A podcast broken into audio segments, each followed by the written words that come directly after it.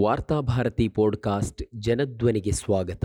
December ಇಪ್ಪತ್ತೇಳು, ಎರಡು ಸಾವಿರದ ಇಪ್ಪತ್ತೆರಡರ ವಾರ್ತಾಭಾರತಿ ಸಂಪಾದಕೀಯ ಕಾಡು ಮತ್ತು ನಾಡಿನ ಸಂಘರ್ಷದ ಮೂಲ. ಜನಸಂಖ್ಯೆ ಹೆಚ್ಚಾಗುತ್ತಿರುವಂತೆ ಮನುಷ್ಯರು ತಮ್ಮ ನೆಲೆ ವಿಸ್ತರಿಸಿಕೊಂಡು ವನ್ಯಜೀವಿಗಳ ತಾಣವಾದ ಕಾಡಿನತ್ತ ಕಾಲು ಚಾಚತೊಡಗಿದ್ದಾರೆ. ಅಷ್ಟೇ ಅಲ್ಲ ಆಧುನಿಕತೆಯೊಂದಿಗೆ ಜೀವನ ಶೈಲಿಯು ಬದಲಾಗತೊಡಗಿದೆ. ಇದಕ್ಕೆ ತಕ್ಕಂತೆ ಪ್ರಭುತ್ವದ ಅಭಿವೃದ್ಧಿ ಮಾರ್ಗದ ದೃಷ್ಟಿಕೋನ ಮಾರ್ಪಾಟಾಗತೊಡಗಿದೆ. ವಿಪರೀತ ನಗರೀಕರಣ ಮತ್ತು ಔದ್ಯಮೀಕರಣದ ಪರಿಣಾಮವಾಗಿ ಕಾಡು, ಬೆಟ್ಟ, ಕಣಿವೆ, ನದಿ, ಕೆರೆಗಳು ಅಭಿವೃದ್ಧಿಯ ದಾಹಕ್ಕೆ ಬಲಿಯಾಗತೊಡಗಿದೆ. ಶತಮಾನಗಳ ಕಾಲ ಪ್ರಾಣಿ ಪಕ್ಷಿಗಳ ಜೊತೆಗೆ ಸಹಬಾಳ್ವೆ ನಡೆಸುತ್ತಾ ಬಂದ ಅರಣ್ಯ ಪ್ರದೇಶಗಳ ನಿವಾಸಿಗಳು ಕೂಡ ಐಷಾರಾಮಿ ಜೀವನ ಶೈಲಿಗೆ ಮಾರು ಹೋಗುತ್ತಿದ್ದಾರೆ. ಹೀಗಾಗಿ ಕಾಡು ಪ್ರಾಣಿಗಳು ಮತ್ತು ಮನುಷ್ಯರ ನಡುವೆ ನಿತ್ಯವೂ ಸಂಘರ್ಷ ನಡೆಯುತ್ತಲೇ ಇವೆ. ನಿತ್ಯವೂ ಆನೆಗಳ ಹಾವಳಿ, ಚಿರತೆಗಳ ದಾಳಿಯಂತಹ ಘಟನೆಗಳು ಸಂಭವಿಸುತ್ತಲೇ ಇವೆ. ನಮ್ಮ ರಾಜ್ಯದಲ್ಲಿ ಇತ್ತೀಚೆಗೆ ರಾಜಧಾನಿ ಬೆಂಗಳೂರು, ಹಾವೇರಿ, ರಾಮನಗರ, ಚಿಕ್ಕಬಳ್ಳಾಪುರ,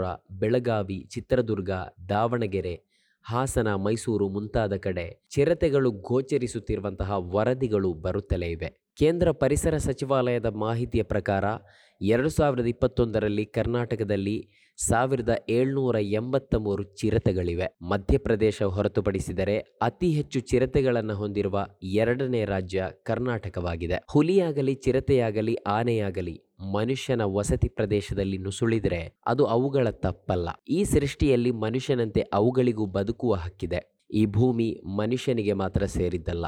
ಮನುಷ್ಯ ಮತ್ತು ಪ್ರಾಣಿಗಳ ನಡುವೆ ಸಂಘರ್ಷಕ್ಕೆ ಕಾರಣವೇನೆಂದು ಪರಾಮರ್ಶೆ ಮಾಡಿ ಉತ್ತರ ಮತ್ತು ಪರಿಹಾರ ಕಂಡುಕೊಂಡರೆ ಸಮಸ್ಯೆ ಉಲ್ಬಣಿಸುವುದಿಲ್ಲ. ಅದರ ಬದಲಾಗಿ ಜನವಸತಿ ಪ್ರದೇಶಗಳಲ್ಲಿ ಕಾಣಿಸುವ ಹುಲಿ ಚಿರತೆಗಳನ್ನು ಗುಂಡಿಕ್ಕಿ ಸಾಯಿಸೋದು ಇದಕ್ಕೆ ಪರಿಹಾರವಲ್ಲ.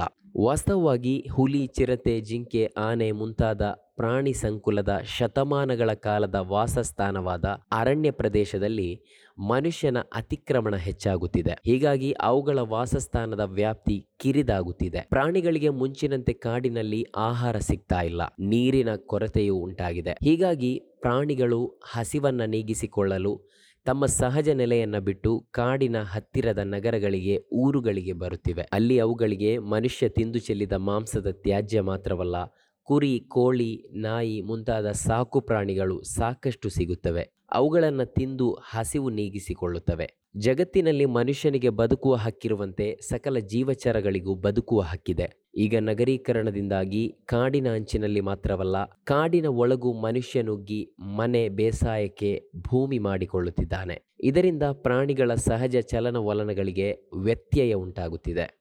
ಇನ್ನು ಹುಲಿ ಮತ್ತು ಚಿರತೆಗಳು ಮಾತ್ರವಲ್ಲ, ಆನೆಗಳು ಮತ್ತು ಮನುಷ್ಯನ ನಡುವೆ ಸಂಘರ್ಷಕ್ಕೆ ಕಾರಣ, ಆನೆಗಳು ಒಂದು ಪ್ರದೇಶದಿಂದ ಇನ್ನೊಂದು ಪ್ರದೇಶಕ್ಕೆ ಹೋಗಲು ಗುರುತಿಸಿಕೊಂಡಿರುವಂತಹ ಆನೆ ಕಾರಿಡಾರ್ಗಳ ಜಾಗದಲ್ಲಿ ರೆಸಾರ್ಟ್ ಐಷಾರಾಮಿ ಹೋಟೆಲ್ಗಳು ತಲೆ ಎತ್ತಿರುವುದರಿಂದ ದಾರಿ ತಪ್ಪಿದ ಆನೆಗಳು ನಗರಗಳ, ಗ್ರಾಮಗಳ ಜನವಸತಿ ಪ್ರದೇಶಕ್ಕೆ ನುಗ್ಗುತ್ತವೆ. ಇದರ ನೈಜ ಕಾರಣವನ್ನ ಕಂಡುಹಿಡಿಯದೆ ಆನೆಗಳ ಹಾವಳಿ ಎಂದು ಮನುಷ್ಯ ವ್ಯಾಖ್ಯಾನಿಸುತ್ತಾ ಬಂದಿದ್ದಾನೆ. ಕಾಡು ಪ್ರಾಣಿಗಳು ಮತ್ತು ಮನುಷ್ಯನ ನಡುವಿನ ಸಂಘರ್ಷಕ್ಕೆ ಪ್ರಾಣಿಗಳನ್ನು ಕೊಲ್ಲೋದು ಪರಿಹಾರವಲ್ಲ. ಅದರ ಬದಲಿಗೆ ಮನುಷ್ಯನ ಜೀವನ ಶೈಲಿಯಲ್ಲಿ ಬದಲಾವಣೆ ಆಗಬೇಕಾಗಿದೆ. ನಿಸರ್ಗದಲ್ಲಿ ಇರುವುದೆಲ್ಲ ತನ್ನ ಐಷಾರಾಮಿ ಜೀವನಕ್ಕೆ ಎಂಬ ದೃಷ್ಟಿಕೋನದ ಬದಲಾಗಿ ಈ ಇಳೆಯಲ್ಲಿ ಪ್ರಾಣಿ ಪಕ್ಷಿಗಳಿಗೂ ಬದುಕುವ ಹಕ್ಕಿದೆ ಎಂಬುದನ್ನು ಒಪ್ಪಿಕೊಳ್ಳಬೇಕಾಗಿದೆ. ಕಾಡು ಉಳಿದರೆ ನಾಡು ಉಳಿಯುತ್ತದೆ, ಮಳೆಯಾಗುತ್ತದೆ. ಅದರ ಬದಲಾಗಿ ತನ್ನ ಐಷಾರಾಮಿ ಜೀವನಕ್ಕಾಗಿ ಕಾಡನ್ನ ಆಕ್ರಮಿಸುತ್ತಾ ಹೋದರೆ ನಾಳೆ ನಾಡು ಉಳಿಯುವುದಿಲ್ಲ. ಅಮೆಜಾನ್ ಮಳೆ ಕಾಡುಗಳ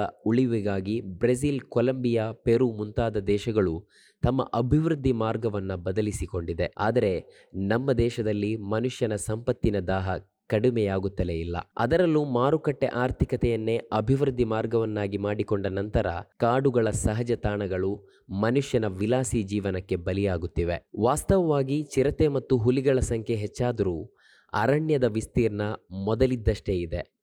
ಹೀಗಾಗಿ ವನ್ಯಜೀವಿಗಳು ನಗರಗಳತ್ತ, ಜನವಸತಿ ಪ್ರದೇಶಗಳತ್ತ ಬರಲು ಇದು ಒಂದು ಕಾರಣವಾಗಿದೆ.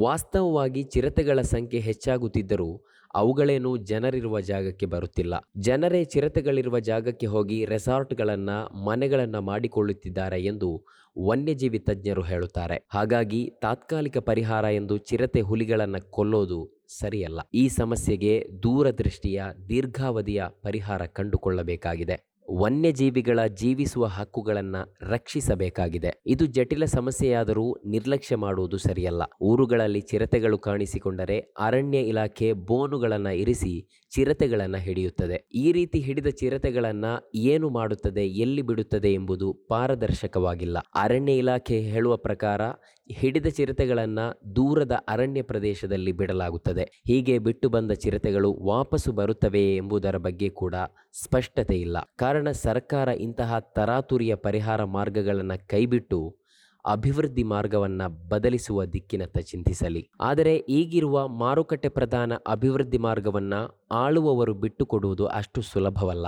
ಪರಿಸರದ ಬಗ್ಗೆ ವೇದಿಕೆಯ ಮೇಲೆ ಗಂಟೆಕಟ್ಟಲೆ ಮಾತಾಡುವ ನಮ್ಮ ಅಧಿಕಾರಸ್ಥ ರಾಜಕಾರಣಿಗಳು ಕಾರ್ಪೊರೇಟ್ ಲಾಬಿಯ ಕೈಗೊಂಬೆಗಳಾಗಿದ್ದಾರೆ. ಕಾರ್ಪೊರೇಟ್ ಲಾಬಿಗೆ ಲಾಭ ಬೇಕು. ಅವರ ಒತ್ತಡಕ್ಕೆ ಮಣಿದು ಕೇಂದ್ರ ಸರ್ಕಾರ ಛತ್ತೀಸ್ಗಢದಂತಹ ಅಮೂಲ್ಯ ಅರಣ್ಯ ಪ್ರದೇಶದಲ್ಲಿ ಗಣಿಗಾರಿಕೆಗೆ ಅನುಮತಿ ನೀಡಿದೆ. ಈ ಪರಿಸರ ಮಾರಕ ಅಭಿವೃದ್ಧಿ ಮಾರ್ಗವನ್ನು ಬದಲಿಸಬೇಕೆಂದರೆ ಜನಸಮುದಾಯದ ಒತ್ತಡ ಬರಬೇಕು.